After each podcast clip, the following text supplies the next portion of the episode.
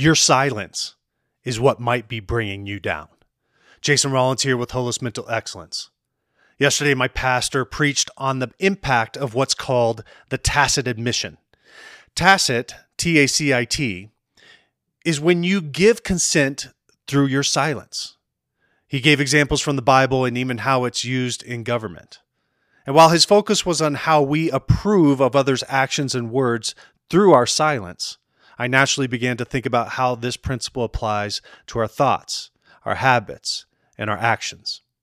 You see, all around me, I observe individuals who have bad habits, have negative and unhealthy thoughts about themselves and their lives, and how they consent to them, are silent to the noise in their head, feeding them lies.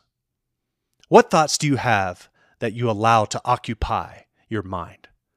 Are you silent to the lies that creep in, that question your worth, that question whether you have what it takes?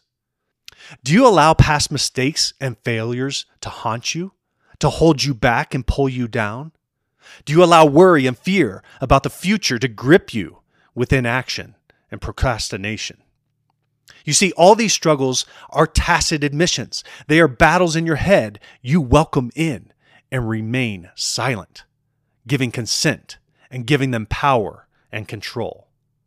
So when these thoughts creep in, when you slip and give in on a habit you're trying to break, are you going to stay silent when that thought comes in that says you're no good?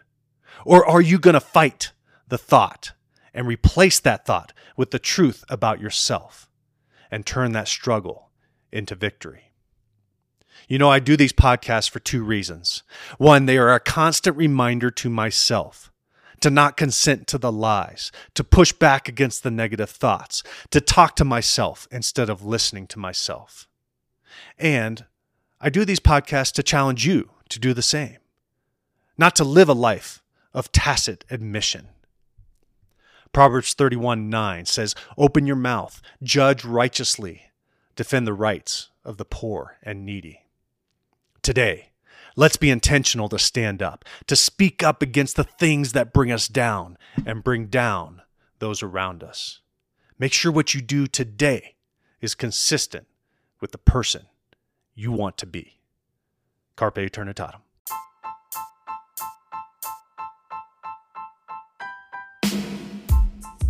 Thank you for listening to this episode of Holos Mental Excellence. If you enjoy this podcast, please leave us a review and share it with someone you think will enjoy it as well. If you want to learn more about what I do as a mental performance coach, you can visit me at www.holos360.com. Make it a great day.